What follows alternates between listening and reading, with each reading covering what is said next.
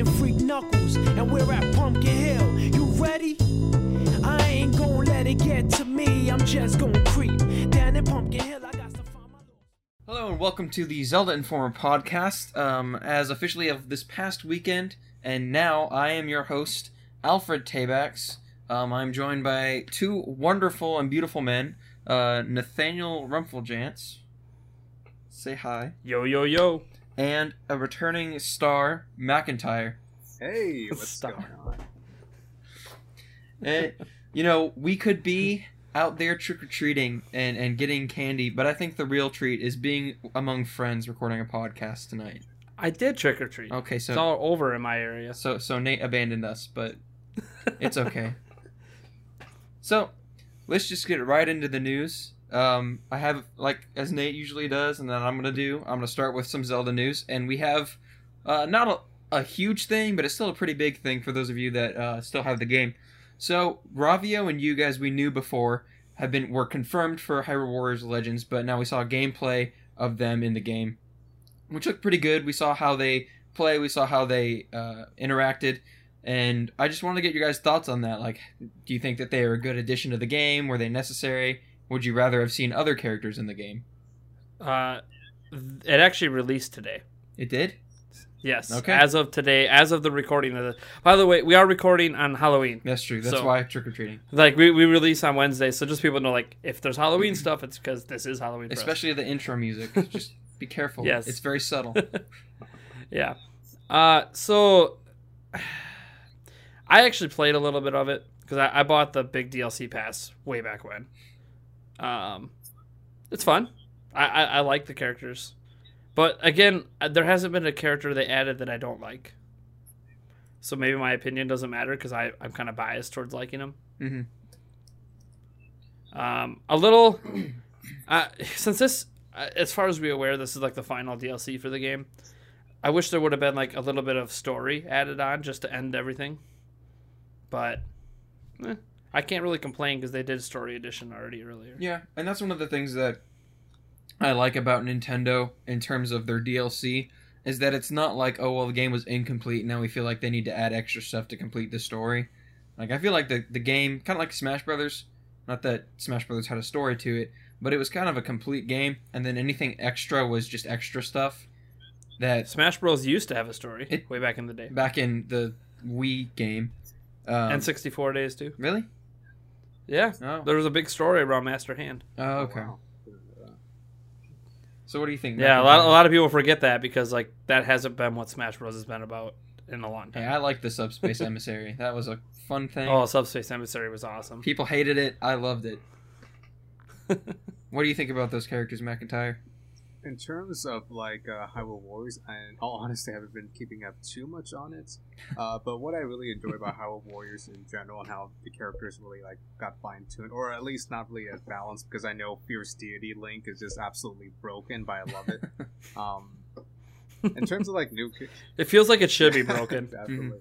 uh, but in terms of like, let's say, uh, new characters I would like to see in um, Hyrule Warriors, uh, let me think, uh, I know honestly, I would like to see uh, Russell and uh, the hero Shade in uh, Hyrule Warriors, and I Ooh. thought they really needed to be there in the first place, but uh, maybe in the future.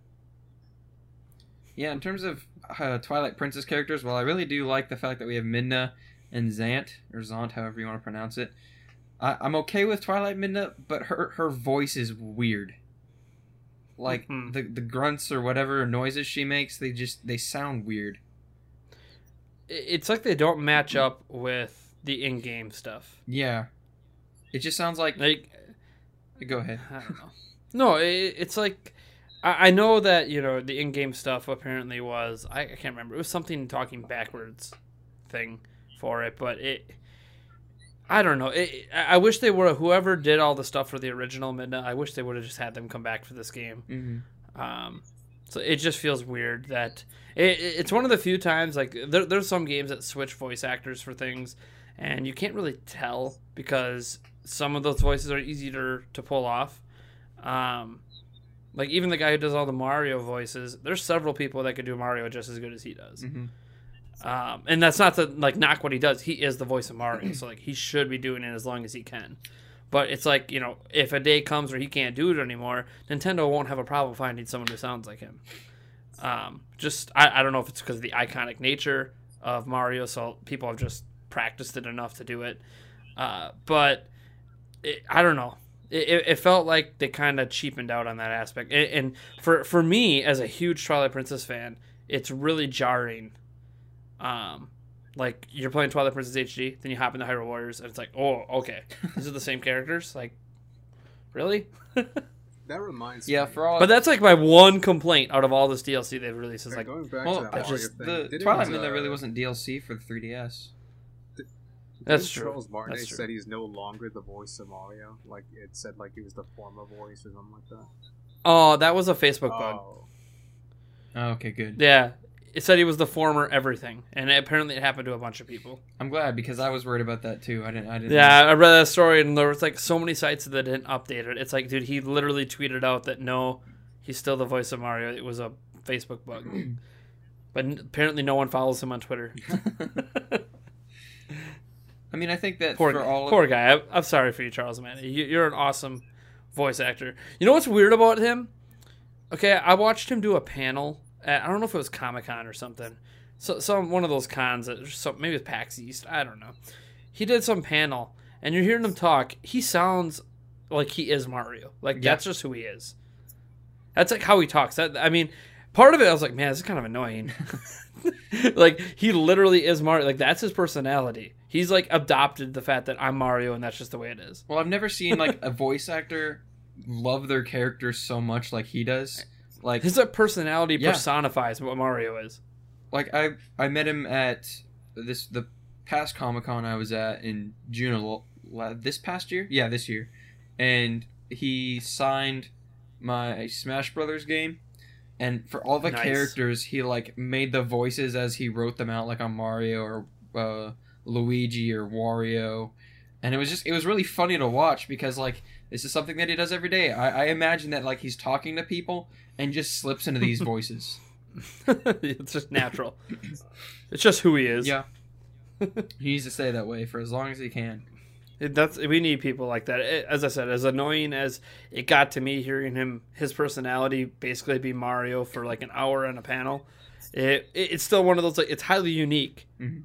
Um, so as much as I might get annoyed by it, it's just maybe because I don't want to hear the personality of Mario talking to me for an hour. It's not not that entertaining to me, but for you know, it's still really cool that he basically lives and breathes these characters. Um, just really dedicated to his craft, obviously. Mhm. So. So moving on from that topic, then, um, a recent report was put out that said Nintendo will still put out 3DS software post Switch launch.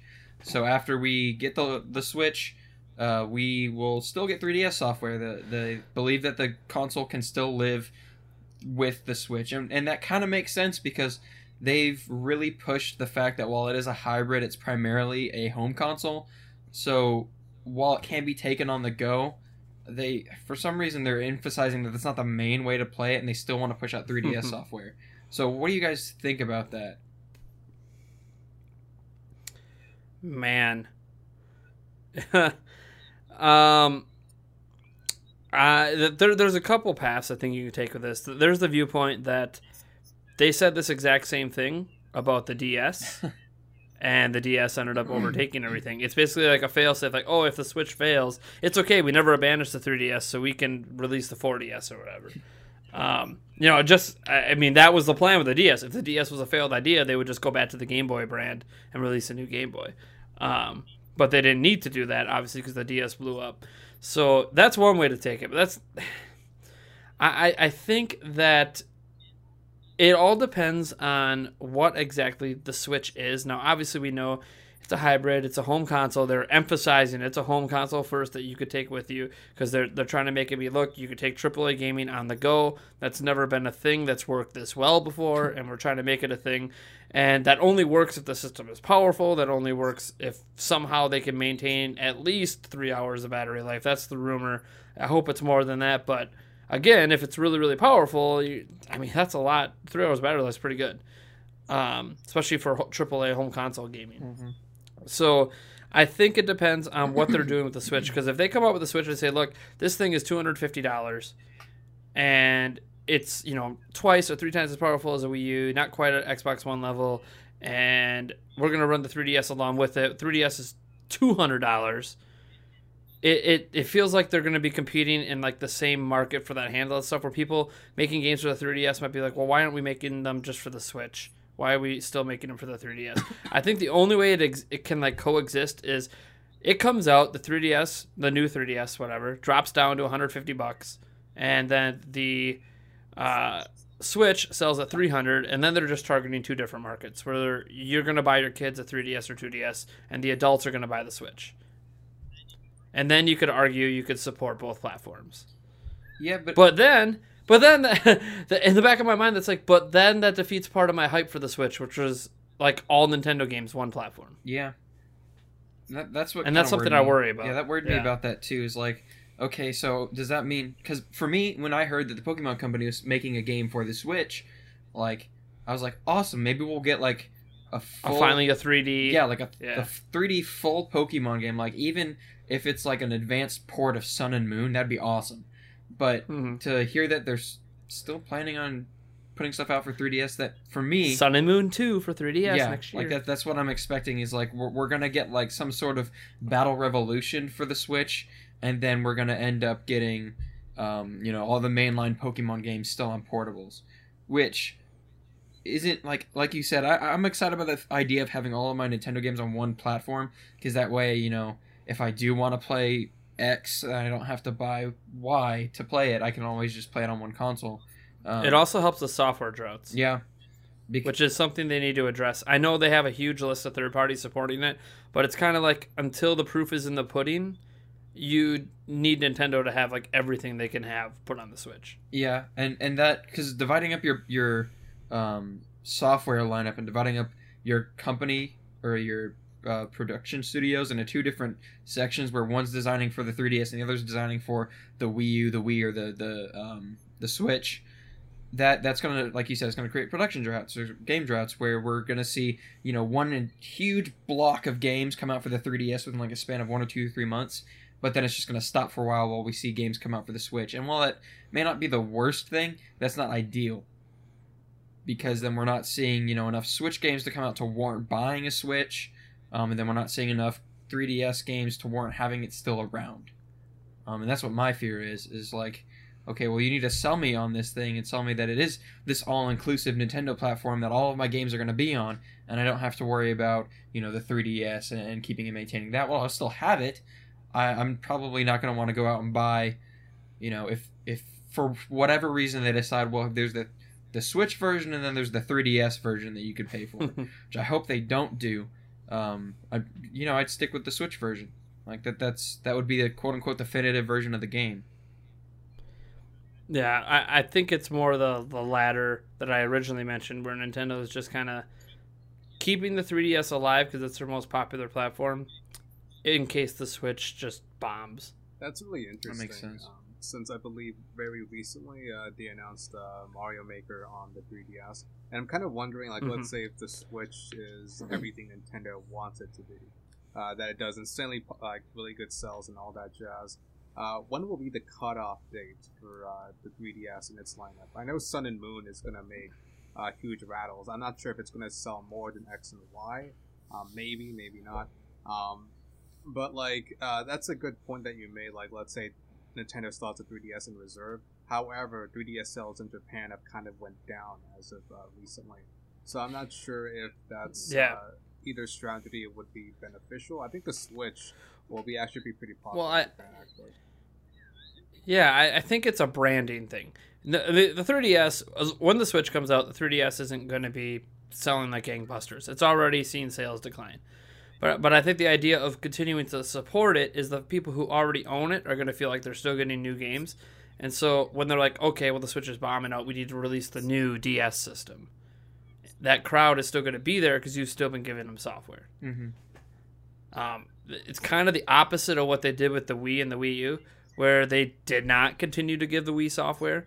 So the audience just left and abandoned. And by the time Wii U came around, no one cared anymore.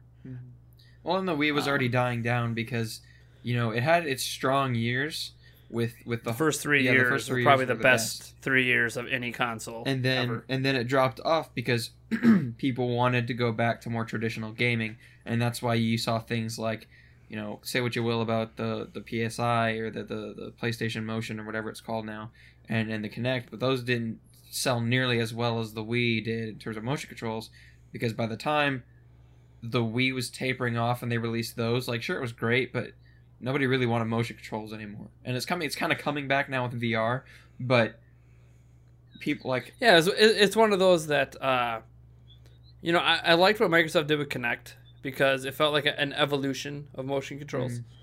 Um, obviously, it's also the one one idea that ended up not sticking around, um, or it kind of did because now VR is like a combination of that plus motion controllers. Um, at least on console for the PlayStation, uh, it, you need the camera and yeah, you need the, you need the, the PSI. controllers. Yeah, So like it's kind of a combination of both both concepts, but it I don't know. It, I feel like when the Wii tapered off, uh, and I know you know we're, we're kind of off topic, but when, when the Wii tapered off, it was one of those. If you think of all the, just think back. What are all the the best Wii games you could think of? Well, most of them came out in the first three years. It's like Nintendo themselves weren't even releasing the big hits anymore. Um, so you know, it's one thing that third parties tapered off, but really it started because Nintendo stopped releasing big games that were just blowing up. Um, they kind of got complacent and then didn't do anything for a few years, and then released the Wii U, which everyone thought, oh well, because they didn't do anything for a few years, they must have all these games ready for Wii U. Didn't happen, and now it's the same thing we're thinking with Switch. Oh, they haven't done anything with the Wii U for like a year or two. They should have all these games coming out for it, and I got kind of excited when I thought it was a hybrid that's supposed to be for handheld and home console because sure that it's going to by default. You know, it's going to get the next Pokemon game. It'll, it's going to get the next Metroid. It's going to get the next anything Nintendo makes.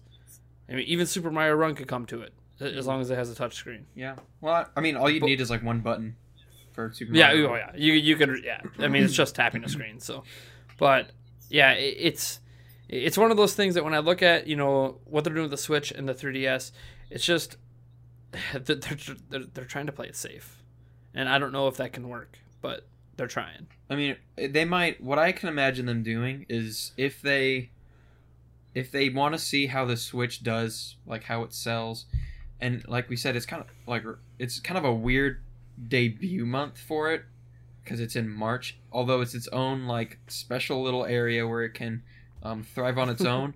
That's not really the holiday rush, and I think that that's where they're gonna see um, probably their biggest sales. Because if they come out with Well- a big game during the holiday, then that's when we're going to see that.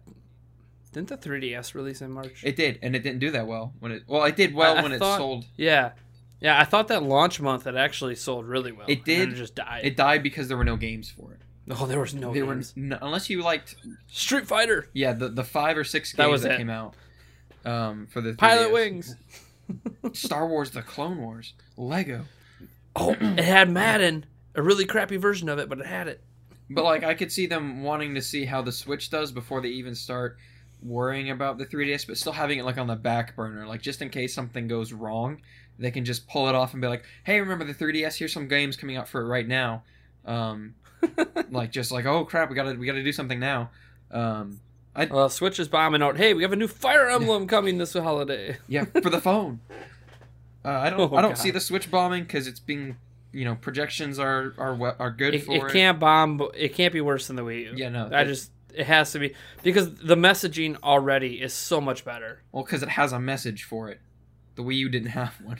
The Wii, the Wii U had one at the start, and then it tried changing the message like three times before release. Well, it was like when it came right out the doors at E3, the first time we saw it, we didn't know if it was a controller or a game system, and they never really confirmed that till after E3. So it was like, Well, like the the first time they really hit hard on the Wii U, they said, "Look, this is a Wii, but it's for you. This is for hardcore gamers. We have unprecedented partnerships with third-party companies like EA. Like this is we're going to have all the third-party software plus all the like it was what everybody wanted." That was a hardcore gamer, and it, it never really happened. And then you find out the specs. Then you find out the third parties are bailing on it. And then they end their E3 right before launch with Nintendo Land, totally altering their entire messaging Yeah. for the product.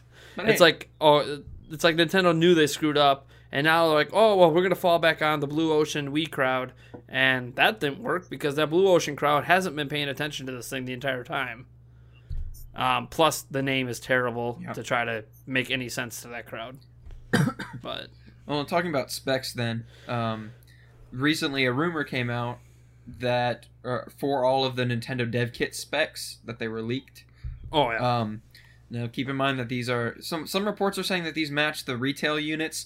Um, like Emily Rogers is saying that these are confirmed for both the dev units and the retail units, but sometimes the dev, just the RAM. yeah, that's all she. Can sometimes the dev units are either less powerful or they're running a different like there, there- there's always there's some differences with them so i'd always be careful to assume that just because the dev units have something that sure. the retail units have something but i'm to kind of read i'm going to read some of these off they might make sense to some of you they might make sense to none of you but here we go. So the dev units based on the leakers um, keep in mind this is still a rumor there's a four arm cortex a57 cores with a max of 200 gigahertz. Um, the NVIDIA second generation Maxwell architecture, which we've heard that N- NVIDIA is working really close with Nintendo on this. Um, 256 CUDA cores, max 1 gigahertz, um, 1024 flops per cycle, um, eight, 4 gigabytes of RAM, which is better than the Wii U, which only had 2 gigabytes of RAM. And that's being confirmed over and over and over again that that's what it's going to have. Um, 32 gigabytes of uh, storage, so kind of the same as the Wii U. Um, but keep in mind that since these games are going to be on carts, they're not going to need to be on the system, and they're going to save natively to the carts, hopefully.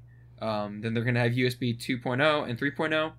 Uh, it'll be 10 or sorry, 1280 by 720 um, for the LCD. Then 1080p at 600 or 60, not 600 FPS, or 4K at 30 FPS max.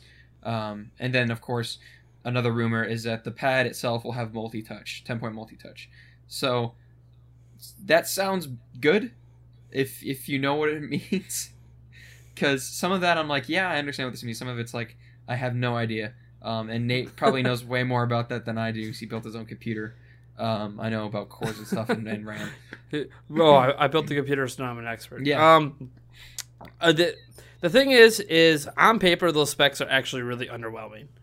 Um, they are a, a, a lot of the stuff you hear there, you know, like the the ARM stuff and the CUDA cores, everything there lines up with a Tegra X1, which was what Eurogamer said was in the dev kits at the time. Um, so like it actually com- almost it doesn't confirm anything because it's a rumor, but kind of adds some weight to what Eurogamer was saying originally, and the Tegra X1 is isn't that much more capable than what the Wii U is currently. So it's actually not that impressive. However, it is it has been noted by Eurogamer and by more importantly by um, I always say it wrong. It's not Nvidia. Everyone got mad at me for calling it that. N- on the Nintendo NVIDIA? Podcast. Nvidia, yeah. Anyways, uh, yeah. if you've been watching the Zelda Informer podcast this long, you know I suck at if, pronouncing. if you get mad at him mispronouncing nvidia but not about him mispronouncing every other word then you need to stop nitpicking okay it's a Right. losing battle Yeah. So, a Eurogamer suggested that because there's active air cooling, which we can't confirm that's a thing, but if you look at that video, the Switch video again, you can see air vents on the top, which has never really been on a Nintendo handheld, which tells you there's probably active air cooling in there. Uh, the Tegra X1 doesn't really need active air cooling. Now, it can have it. Uh, there is a box that they have, a gaming box or something they, they released for TVs um, that does have active air cooling on the Tegra X1, which eliminates bottlenecks. So it is possible that that air cooling is for the Tegra X1. However, NVIDIA came out and said that it is a custom chip based on their Tegra technology using the latest GPU stuff, tech, whatever. Uh, and the latest GPU tech uses Pascal, which means it would be in a totally different ballpark than the Maxwell based Tegra X1. Um, so it, it's kind of one of those where NVIDIA has kind of told us it's not going to be a Tegra X1, but that might be what's in the dev units because they aren't done with the custom chip yet. Uh, and that developers making games for it now probably won't get a more finalized dev kit until sometime next year. Well, again, keep in mind that these are still just rumors. Like, Yeah, again, like Like- they, they are just rumors. like these are rumors So- of a dev kit that we don't know anything about yet. yeah. So And, and a lot of people have been like, "Oh, the four gigs of RAM are so are, are so terrible because the other systems have eight. It's not that bad. Games don't need a lot of RAM, guys. They they really do not. RAM is more for the operating system mm-hmm. and the multitasking. It is less for gaming. Like uh, Linus Tech Tips recently did a video on Battlefield One where they were doing they were pushing you know ultra 4K. That they had a uh, the new the new Titan XP in there with like a 6950K. Like they had all top of the line stuff, and then they started taking away RAM because the game suggests eight gigabytes of RAM. Well, they knocked it down to four gigabytes of RAM, and there was zero performance difference in Battlefield One on ultra settings, which is higher than what consoles can do. So it's one of those where RAM didn't have any effect on the performance. unless it was two Um, gigabytes, then it would probably have had. Yeah, maybe. But see, again, if it has that effect, it's probably because of the other things the RAM's being used for. Um, so that's kind of the thing. You need enough RAM to handle that multitasking so it doesn't affect the game, but you don't really need a lot of RAM for games. What affects games more are the storage read, so so what's being read. Um, you know, when when games used to read direct, directly off disks and not install, um, that actually slowed transfer speed down. That's why we had so many load screens on the 360 and PlayStation 3. Like so many load screens because we had to wait for all that data to transfer. Um, with carts, we're not, that's not a worry anymore. It's it's not quite as fast as using an SSD, but it's really dang close. Um, so the carts are going to fix that. Uh, the, if you have stuff installed on the internal hard drive, you already don't have to worry about that. And then the uh, GPU and CPU, or a, a, com- a combo chip, that's what's really going to be where you need to worry about bottlenecks. And we don't really know. You know, this four gigabytes of RAM is is being called just RAM. It's not being called VRAM. VRAM is totally different. If this was four gigabytes of VRAM, that's actually a lot of VRAM.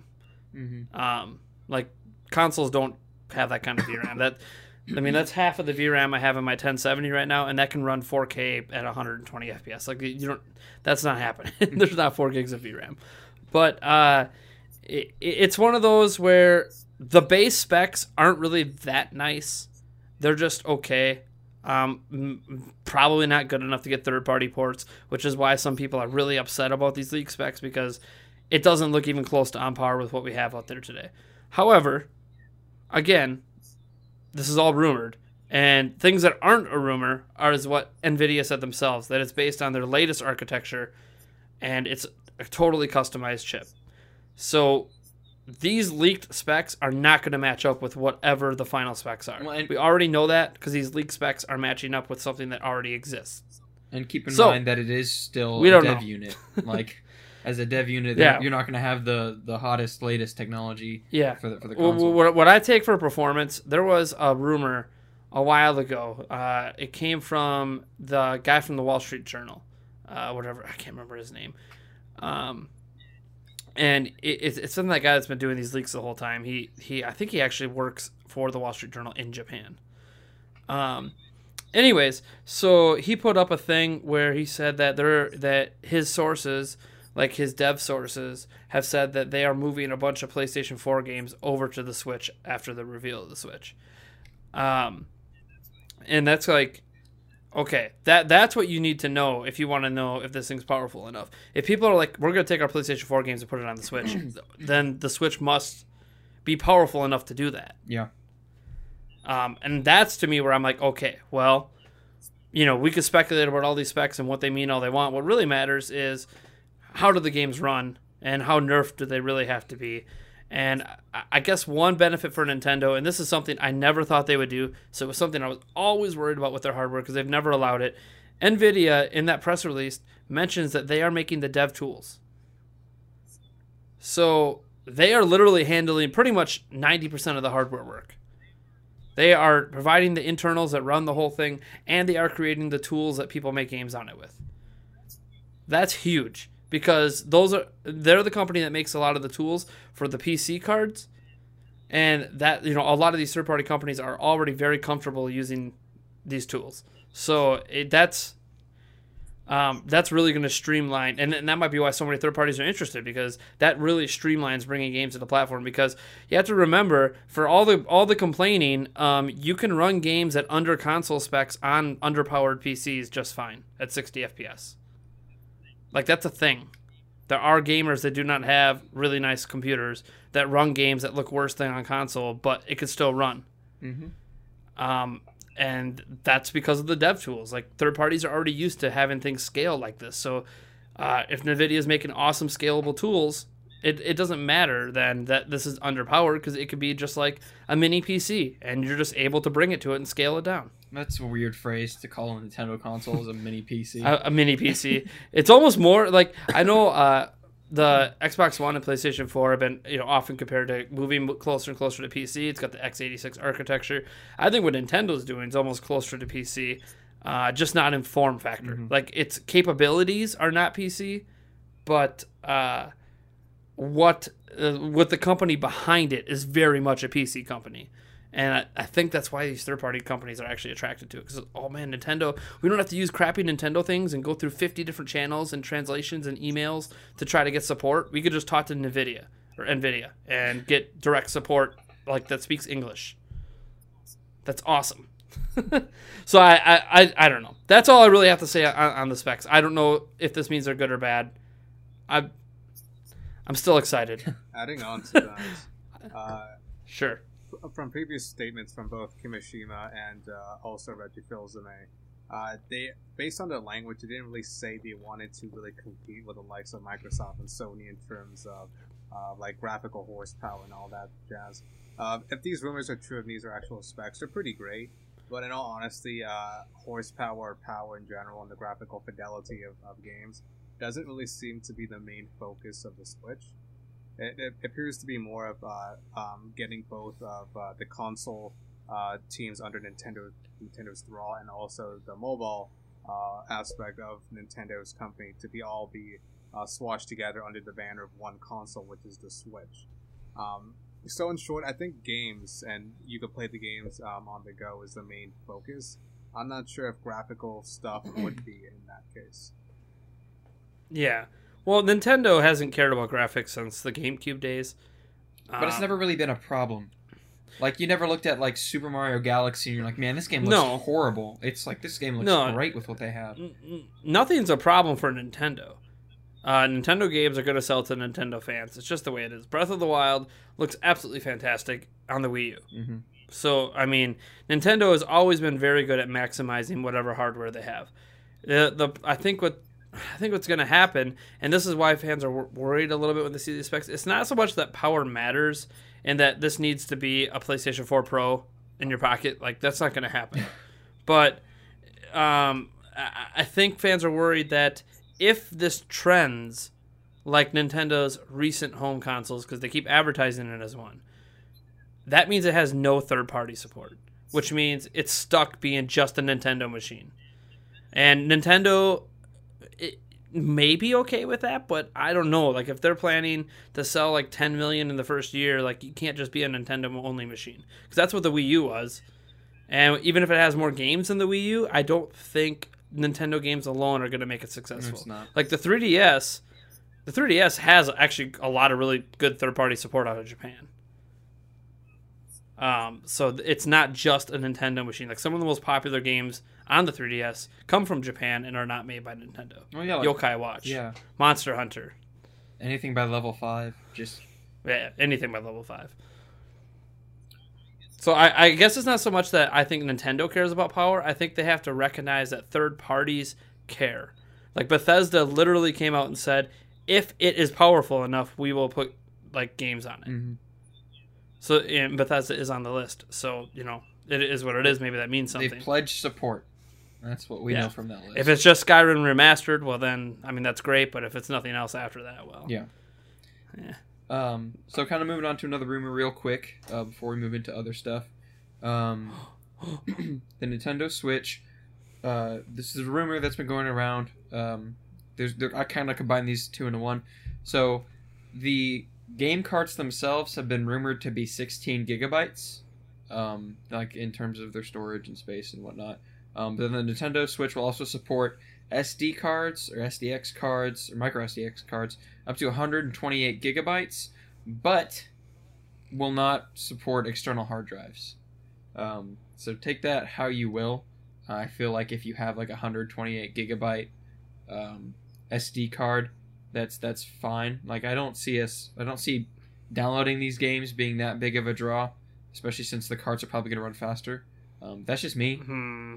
I mean, downloading native natively will run faster inevitably, but I don't know. I, I don't see downloading games onto the console being that big of a problem. My only hangup with that is, is that there are some people that just strictly download games. Like uh, my two of the guys that I live with have like two terabyte external hard drives for their Xbox Ones, and they download a crap ton of games onto their Xbox Ones. So they need that, and they're almost out of space on those things. And so if you are one of those people that just loves to download games onto the console instead of having the um, uh, the physical copy, then that's kind of a problem for you because I'm not going to try to do the math in my head. I should have done this beforehand, but you can only fit so many 16 gigabyte games, if that's true, onto a 128 gigabyte SD card. McIntyre, you got any thoughts? Oh, well, that's okay. Going back to the whole like cartridge thing, um, I heard rumors too that the cartridge is going to be 32 gigabytes, and now Okay. recently there was 16 gigabytes. Um, I'm not necessarily sure if either two is valid. Uh, the reason why I'm saying this is because um, I believe the next uh, Nintendo Direct, in which uh, Nintendo is going to show off more about the Switch, is that next year or is it this year? Like It's January Next year. Next year, yeah. January 12th. January 12th. I'm assuming. A, And it's not even a direct, it's actually like a live event. Oh, wow. Surprisingly, Yeah, surprisingly. Like, that's uh, they announced it like it's a E3 event. Yeah, I'm assuming um, Nintendo will show off stuff there. Um, what are the sources for these rumors by chance? Like, what was it again? Um, I've got. Oh, one second. Um, one's from VG or Video Game Two Forty Seven. Um, I had a bunch of them still up, but I closed my browser. Let me look that up real quick. Uh, But anyways, uh, I suppose it's possible that 16 gigabyte or 32 gigabyte both sound plausible in all honesty. Um, in terms of like, let's say, uh, like uh, gaming memory and all that jazz, I haven't really looked too much into the intricacies of that. Uh, so somebody else with much more knowledge than that could probably shed more light. Um, but at this moment, I would say to like, of course, report on rumors, but just know that they are rumors that may or may not Yeah. be false. Um, but yeah, I do think that we will learn more solid information and more uh, intricate uh, manifestations of the Switch uh, and that January live event. Um, and also probably see uh, more games about it. Since I'm actually excited for the the new Mario Switch game, actually looks really good. mm-hmm. hmm The sorry. so the uh, the carts they don't really matter. People are putting a lot of focus on how big the carts are. It's irrelevant. It doesn't matter to anybody but game developers. And I know a lot of fans are like, "Oh, but 16 gigabytes isn't enough for like Battlefield 1, which is 60 gigabytes." The rumors are all talking about the standard size. Yeah. There is a standard size for every format. The 3DS has a standard size cart, but several games use bigger carts than what the standard size is, including games from Nintendo. So it really is completely irrelevant at a consumer level. They're going to be able to get as big a carts as they want. The carts that they're using from the rumored type of memory that they're putting in it um, can get way the heck bigger than Blu-ray discs can hold if a game needs it. Uh, so it's going to be based on a game-to-game basis. It's just at a mass production level. Sure, there's probably like a general size that they have like a mass production line for, but they will make any size. It's not going to be something that's going to hinder a game. If a game is bigger than 16 gigs or it's bigger than 32, there will be Nintendo carts that you can put them on. It's not going to hold anything back. Well, and keep in mind the Um, reason why they're doing SD cards on an external drive is because this is primarily portable. Well, not primarily, but it, they do want it to be a portable system. So Yeah. dragging like And- and- boxes around isn't portable. and, and what I, I I dislike the I mean it- it's probably true because this is Nintendo. It's what they do. Um, I dislike not supporting external hard drives, which sucks for people who literally are just going to use this like a home console. So they're not going to take it with them anyways.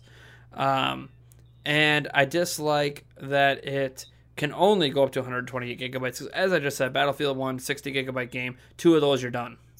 And that's not counting updates and DLC.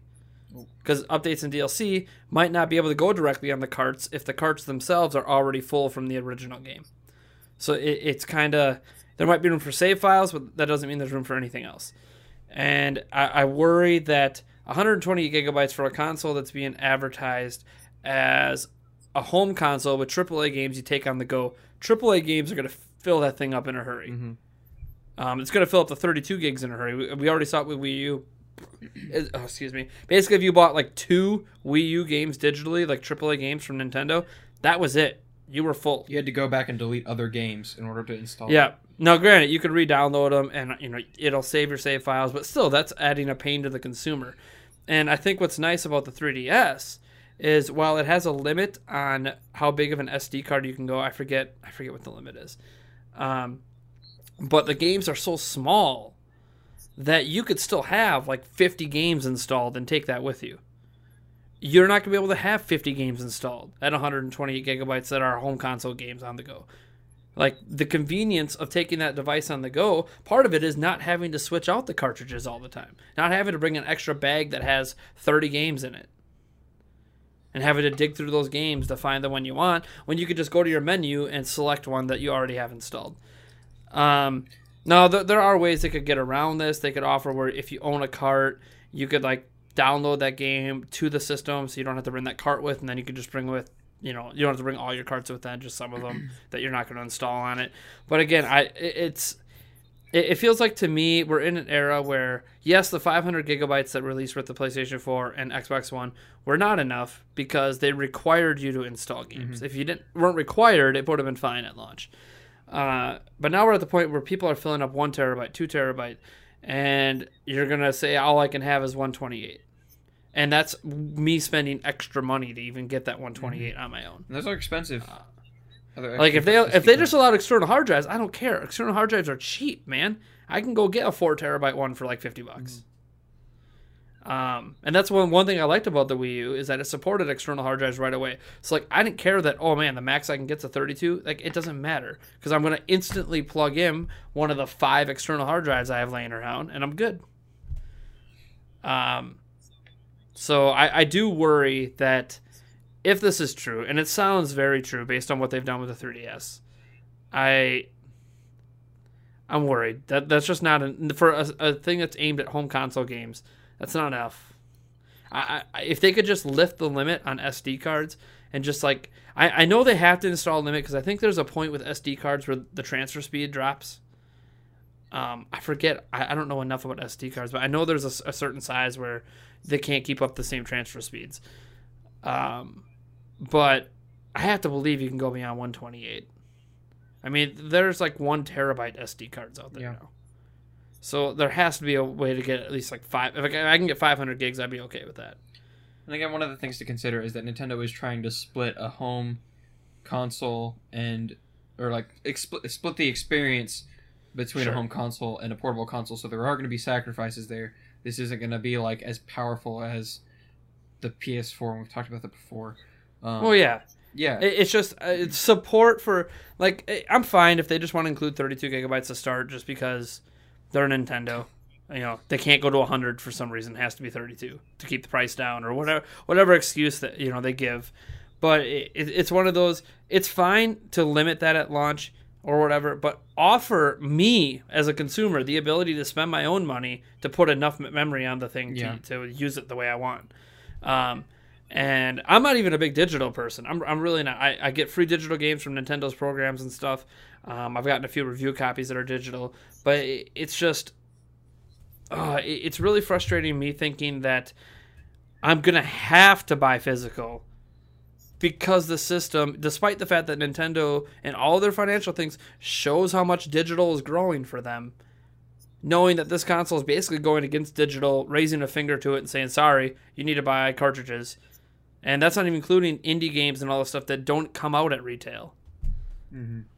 Um, so it, it is something that I am concerned with uh, for the fact that I can't, even if I have the money, I can't get like external storage for it that would work or internal storage that would work. Um, I guess the, beyond 128. the final- but again, obviously, it's a rumor, so we, we don't know. But and the final thing I have to say about that too is that I feel like we'd have the same problem that we did with the GameCube, where you were taking in and taking out memory cards each time you wanted to play a different game. Um, yeah, a lot, and a lot of people are worried about that with this too, saying, "Oh, so now I'm going to have to carry you know five or six SD cards." around." Yeah. and those things, and they're mini SD cards. This is the rumor, so they're even dinkier, easy to lose. Yep. So enough gloom and doom about Nintendo's future. um, uh, And the thing, I'm I'm excited about the Switch, by the way. yeah, there's just Even if all these rumors are true, like I'm still excited. I'm still gonna buy it. It's gonna have the best version of Breath of the Wild. That's enough for me. So, before we get on to our special topic of the week, let's talk about our favorite things in gaming news, starting with McIntyre. Yes. Noise. Like this gaming news in general. Just anything Yeah. that's happened, like, Anything you want. or if you beat a game and you want to share the glory that you receive from that game, go for it.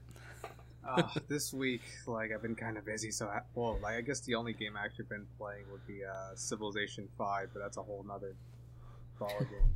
But in terms of like uh, gaming news, I'm actually really, really excited for. Um, uh, it's not really, well, kind of maybe Nintendo audience. It's Final Fantasy 15. Um, I've been really been keeping up with that since it's been development for like nine years or something. Um, Mm-hmm. and then they released a new trailer. It looks pretty good. I've been watching the anime series that went along with it. It's really great. Uh, there was uh, another CG uh, movie called Kingsglaive, which is okay. I liked it, I enjoyed it. Um, and so I believe uh, Final Fantasy 15 comes November 15th. I have to look it up again. Um, but I'm been so pumped for that. Uh, that Breath of the Wild, and uh, also uh, the new Red Dead Redemption. Uh, no, not the Red Dead game. I forgot what it's called. Uh, they released a new trailer. Rockstar did. Um, it looks just flipping phenomenal, and I'm a sucker for like uh, the Wild West games, stuff like that. Oh, there it is. So like, uh, I'm really pumped for all that. What about you, Nate? well, I just found out about this. I don't know if it hit today. Uh, apparently, a new Tomb Raider game is leaked. Oh yeah, yeah, yeah. Shadow of the Tomb Raider, and uh, by Eidos Montreal, which is no surprise. I think they're the ones that made the last two. Um, and and the big thing with this one is, you know, because it was it was spotted on Reddit apparently. What Um, not spotted Kata- on Reddit? Well, yeah, uh, but Kotaku is actually saying that it's legit. Uh, so uh, the the games have been leaked this way before, so it's easy to believe because I, I think Assassin's Creed once got leaked this way. Basically, a guy's working on the game or working on the presentation for the game on his laptop on a subway, and someone like kind of peeked in and snapped a shot of it and then put it on Reddit. Um, I mean, believe it or not, leaks happen this way. Maybe maybe people should stop working on unannounced games In public? in public Yeah. anywhere. Um, but anyways, uh, I really liked the Tomb Raider reboot, and I, I loved the last game. I thought it was even better than the first. Uh, so this really really excites me. Um, I often consider Tomb Raider to be like Indiana Jones, and I love Indiana Jones. I've always wanted to be a treasure hunter because of Indiana Jones. Um, it's just my childhood. I, I love it. Uh, Zelda gives me a little bit of that, but Tomb Raider literally gives me what I'm looking for uh, in that regard. So I'm excited because the last two games have been phenomenal.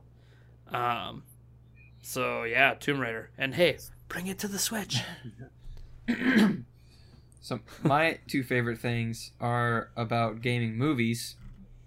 And the first one hit, we learned that after years and eons of on the Uncharted film being put in development hell, it's gotten a new director and Shawn Levy, the guy who has directed several episodes of the hit Netflix series Stranger Things, which gives me hope Aha. because that did fantastic. I still have yet to watch it. Um, but he's going to be helming that. And then in a surprising, crazy turn of events, Deadpool lost. Uh, Deadpool 2 lost Tim Miller as the director, but in the live action and CG hybrid Sonic film, Tim Miller, the guy that's doing that did Deadpool, is going to direct the film.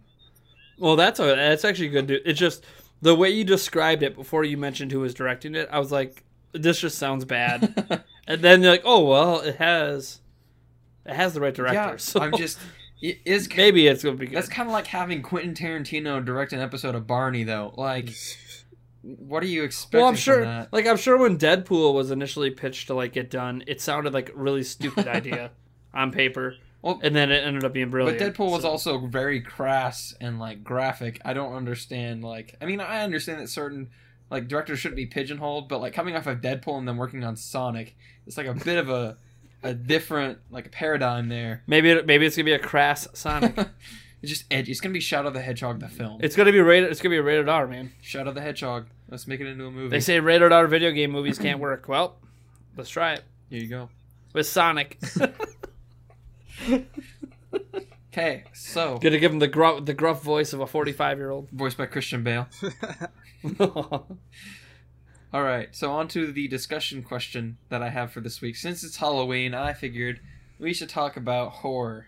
And one, let's talk about our favorite horror games that we've ever played, and two, the worst horror games we've ever played. Because there are some pretty bad ones out there.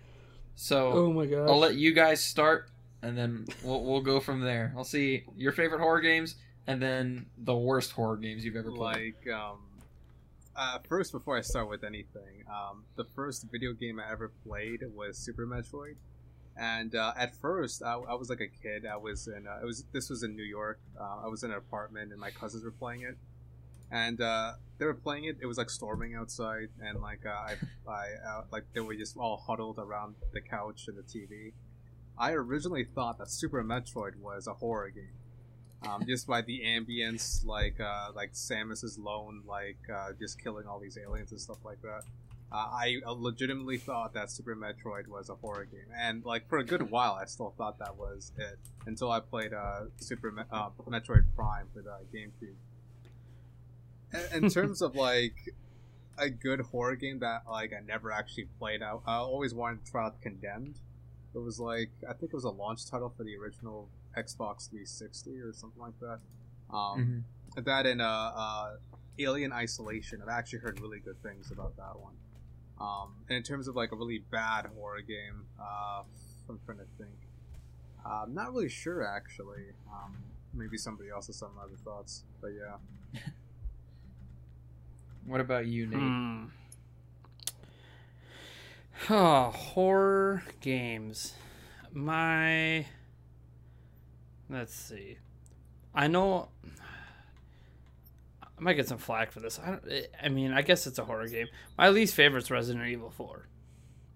Because of the controls, or Eh. just because of the game? I, it just it, it's not okay it's, i'm not saying it's a bad game so like i say it's like my least favorite horror game i'm not saying it in terms of it being a bad game because i, I actually like resident evil 4 i just don't like it as a horror game i like it more as like more of an action game and i know it's not like resident evil 6 that's an action game uh, but it, it just it didn't scare me i guess and when i think horror i think i'm freaking the hell out um, and there's a lot of indie games that have done a really good job at that horror. And that's the thing with horror. Like, there's so many different types of horror. You know, you have jump scares. You know, you have grossing you out. Um, you have the creepy. mi- the mind game horror, which I, I love mind game horror. Like messing with my brain, making me think something that's not real. Like it's that stuff. Just oh, I love that kind of stuff. So Resident Evil it doesn't really do any of that for me. I mean, it tries to do jump scares. It just d- didn't scare me. I guess. And I played that when I was a kid and I wasn't scared. So I don't know what I was watching to be desensitized back then. But um, I've been more scared by the Walking Dead television show, and that's I shouldn't be more scared. I wouldn't call that. that a horror film. Yeah, like it's not horror. So like that's why I'm saying I don't consider that to be horror, and the fact that scares me more than Resident Evil 4 did means I I just think it's a little overhyped, I guess, as a horror game. Uh, although I admit it is more of a horror game than Resident Evil 6. Uh, so I guess I would say that's my least favorite because I just don't consider it a horror game. But everybody else on the planet tells me it's a horror game. Uh, my favorite is going to be a game I've talked about before, and it's going to be a game that everyone's going to disagree with me on and call me an idiot. But it's ZombiU. Oh yeah, they didn't hear that I apologized to you for that because my audio cut out. Yeah, I Yeah, like I the did. game now. There, there's your apology. yeah. Um, I'm not saying that it's the greatest horror game to ever exist. I have played some indie games in particular. Indie game, the indie game scene is really starting to get good with horror. Um, I just can't think of any one indie game uh, that I would put above ZombiU right now for what it did for me because it kind of had the psychological and the jump, and it kind of combined everything I like about horror into a single experience, um, including creating uh, intense moments where you know you could die and you could see your death coming, but it's all based on how fast you're able to hack something or how fast you're able to do something. Like, like it's kind of like watching those horror films where uh, you're watching the thing and they're doing something. You know they got to get that door open, or they're you can see this thing coming that's going to kill them. You know it's going to happen. Well, in the movie, if it's the main character and you're only a half hour in, you know they're going to live. They're not dying yet.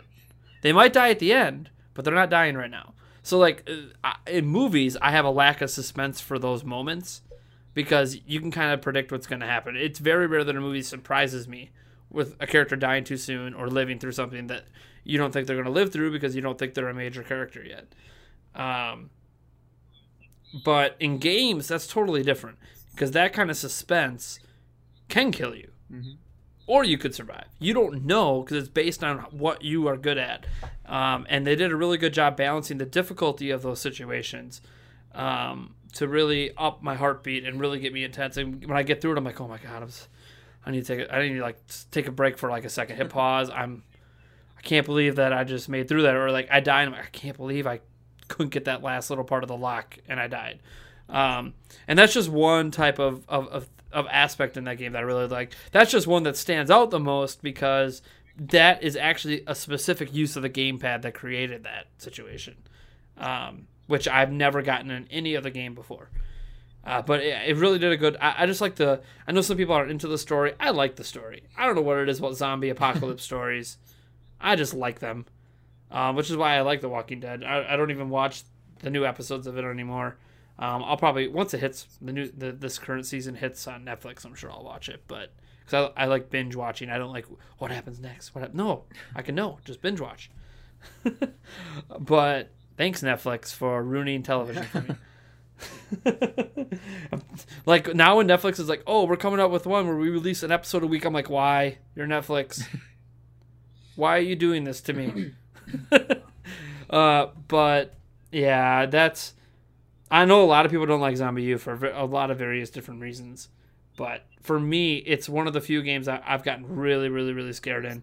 But as I said, I, there's this. I don't know if it's Don't Starve, or Is are you thinking of the top down one where you're it's a survival game? yeah, Yeah, that one's Starve. real. Yeah, that one. That one's really creepy. Mhm. And then the, uh, I, I, it's not really a horror game, but like, uh, that that what is that Finding Ethan Carter game or whatever. Um, God, what's that called? I don't know. God, it, it looks absolutely fantastic, but that one really creeped me out too. Um, and that's more of a mystery thriller, but again, like thriller and horror kind of blend a lot Mhm. for me. So I don't know. That's just my favorite. I have like, and this is weird because I typically don't do like horror films. So like, Mhm. it's weird that a lot of the games that I like, not like all of them, but some of like I have a vast list of horror games that I like. At the top of that list is Until Dawn, um, because it's kind of like what zo- like the the premise of ZombiU. Like, it's it's like a it's not really a telltale game because there's still like movement and it's it's, it's more fluid and um, it, it tells a, good, a weird freaking story. Um, but it's one of those things where at any point any decision you make can kill off one of the main characters of the game. So like you could be thinking man i'm, I'm doing a great job here. Like at one point i was i had made it through the playthrough my first playthrough of the game with uh i think i only had like maybe two characters die. There's like five five or six. I think i either had one or two characters die. And i was looking for a place to hide for one of the characters. And i was like crap where am i going to go? Like something's chasing after me. And so i flipped open like this this trap door on the ground and this monster came out ripped off my head and ate it. And i was like well all right then. I guess that character's dead. And that was a mistake. yeah uh, everybody watched me do that too. And they're like well that y- you messed up um, but that's one of those games like there was the suspense was that anyone could die at any time. Like they were crucial to the story, quote unquote, but it could play out differently depending on who was still alive, and you could end the game with everyone still alive or with no one still alive. Um, and I, I think that that's like one like a very kind of like what you're talking about with ZombiU, um, but the, more more stakes for that one because um, they're contingent on the story. Um, I Mhm. think that's that's probably my favorite horror game.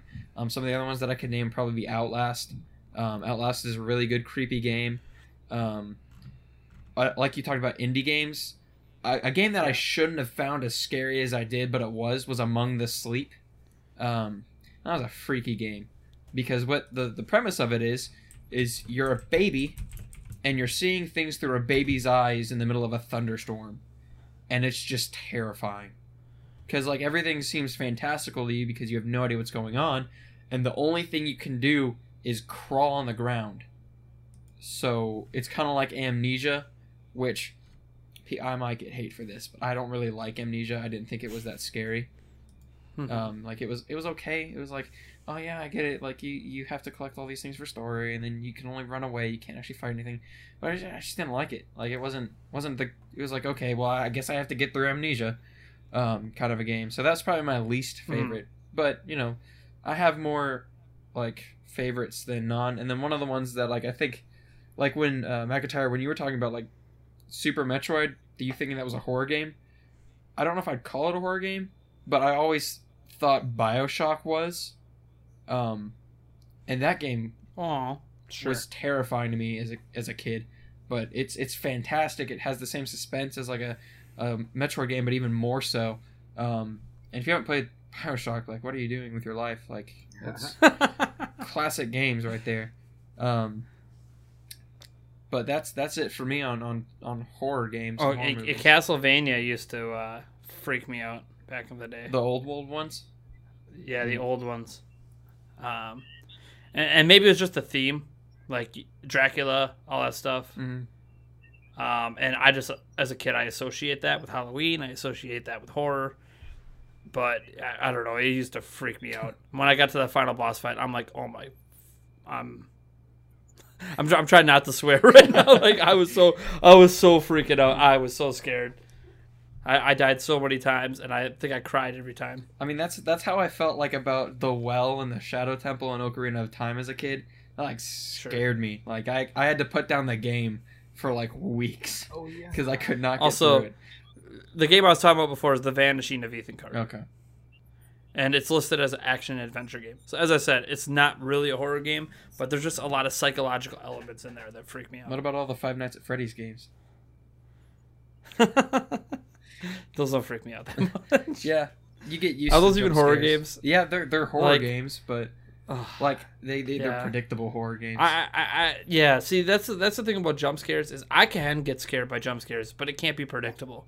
So when it's predictable, it's like, oh well, I expected that to happen. well, even like jump scares, like the first five times you get scared by a jump scare, you're like, after about that fifth or sixth time, you're like, okay, so there's gonna be another jump scare soon. Yeah, you're you're waiting for it. And it's not really Yeah, you know, scaring you; it's just making you jump because you're not. It's like Yeah. popping out and screaming or something. Yeah, I mean that's what I, I today uh, right before the we actually recorded this podcast. I was my uh, girlfriend and her sister who's uh, staying with us for a little bit. They were upstairs watching like these scary movies, so I kept doing things to to jump scare them like so bad. And the thing is, they would know it's coming and it would still get them. And then when they expected it, that's when I didn't do it. So it's like, it, it- like jump scares to me can't come when they're expected. Like, okay, I just had three jump scares in the last 15 minutes. I'm I'm waiting for the next one. Well, if the next one doesn't come for 40 minutes, I'm not really waiting for it anymore. Mm-hmm. And then it can get me again. And that's kind of what I was doing to them. Like they didn't. They were waiting for me to like hide behind the counter and get them again. And really, I was outside and I threw something at the window and they just freaked. Like, what is going on out there? And then I started running back and forth outside, and they were like, "Whoa, who is that?" I think one of the best Um, best horror things that, that that could be done in a game or a movie is like whenever there's suspense built up. It's not necessarily a jump scare, but Yeah. something like you're expecting a jump scare. Um, like in P- the PT game for the what's Oh, supposed to sure. be Silent Hills. Um, like there was like one or two jump scares in that game, but it was just creepy. Like it's, everything was creepy. Very it. creepy. Um, Creepy atmosphere, man. yeah, and and that's that's what I like about horror. Like I like games that aren't just jump scares, but they're like Well, that's that's what Silent Hill really builds on. Yeah. Is a really creepy atmosphere. is like if it's if it has a creepy atmosphere and it makes me feel uneasy, then it's doing its job right, and that's what I consider horror. I don't really consider like a movie or a game that's just pure jump scares horror. Sure. But like, okay, like you were talking about your um, girlfriend and your sister, like uh, about a year ago, um, one of the guys in our house watched the Babadook movie, which apparently is really scary, and so we decided that we were gonna just scare the crap out of him. So we uh, like looked up the trailer, and there was a certain knock it did, and there was a certain noise it did. So like I hung over the banister and I like made the knock on on the the banister, and he he's like, "I'm coming," and he walked to the door, and there was no one there, and he like freaked out. He's like, "That's so weird," and then he walked back, and then like ten minutes later, I did it again, and he was like, "I'm coming," and he walked to the door, and there was no one there, and so like me playing the fool, I walked down, and I was like, "Hey, is?" Cause I was supposed to be quote unquote asleep, and I was like, "Hey, is?" Mm. Is someone at the door? He's like, no, man, like, you don't understand. Like, that's the same knock that the monster did in the movie. And then it was like, it's freaking me out because we just watched the movie and, like, it was doing the knock and then there's nobody at the door. And it's like, Bra- it- it- Brandon, it's, there, there had to be someone at the door. Nobody just knocks. And, like, there's, there's no, there has to be someone knocking. and so, like, I, it, it, it's stuff like that. Like, when you build suspense, like, if I just jumped out and scared him, I wouldn't nearly have the pride and, and the happy memories Right. that I do now. Um, Sure. Yeah. It, it, again, it's that suspense thing. You know, like me scaring them tonight. I knew they were watching a scary movie, so like they were already in this Mm-hmm. creeped out mood. So it's like knowing what you could do to maximize that creeped out mood, um, is, is awesome. Like if there had been like a unique thing like that, I would have probably made it happen because they thought I was downstairs working, and, and that's how I kept getting them. Is like, nope, podcast isn't until eight. so I've got plenty of time to mess with you guys.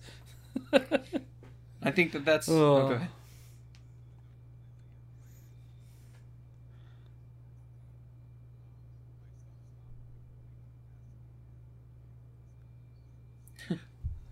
short circuited. That's the way we do it on the Zelda Informer podcast. We break things. Me. Yeah.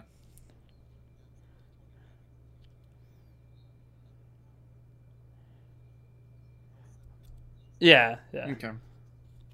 That's okay. That's majority of the podcast. For those of you that don't know, McIntyre had a problem recording his podcast, so that's that's who we're talking. We're not just talking to a, a voice in our heads. yeah, randomly. Yeah. Yeah. his computer. Apparently, the podcast blew up his side. We we Hey, my computer blew up when I was editing a podcast. hopefully mine doesn't because I don't want that to happen. No, I would feel so bad for you if that happens. Oh my gosh. I'd be like, well, I guess I'm taking it back over. First first week won't as the see you on a host and the editor, everything blows up. Oh, that'd be bad. Okay, we're about we're probably done. We're we're Yep. losing our minds here. All right. Matt McIntyre saying his computer blew up is uh, that must mean it's time to cut. Yep. So, as always, uh, you can find us on Twitter and stuff. Nate, can you drop your handles and whatnot? Sure. Uh, at Nate Jantz. Obviously, I do not tweet a lot, but when I do, it's usually important. That's not true. um, I'm usually just talking about either something going on in my life, a sports team I follow, uh, or I'm talking about Nintendo Prime and Zelda Informer. Which, if you guys follow Nintendo Prime or Zelda Informer, you pretty much get the gist of what's happening. Um, obviously, you can follow at Zelda Informer as well, Mm-hmm. because that's that's what Zelda Informer podcast. Like we don't have our own Twitter. That is our Twitter. So, McIntyre, you tell me what you want to tell them, and I will repeat it.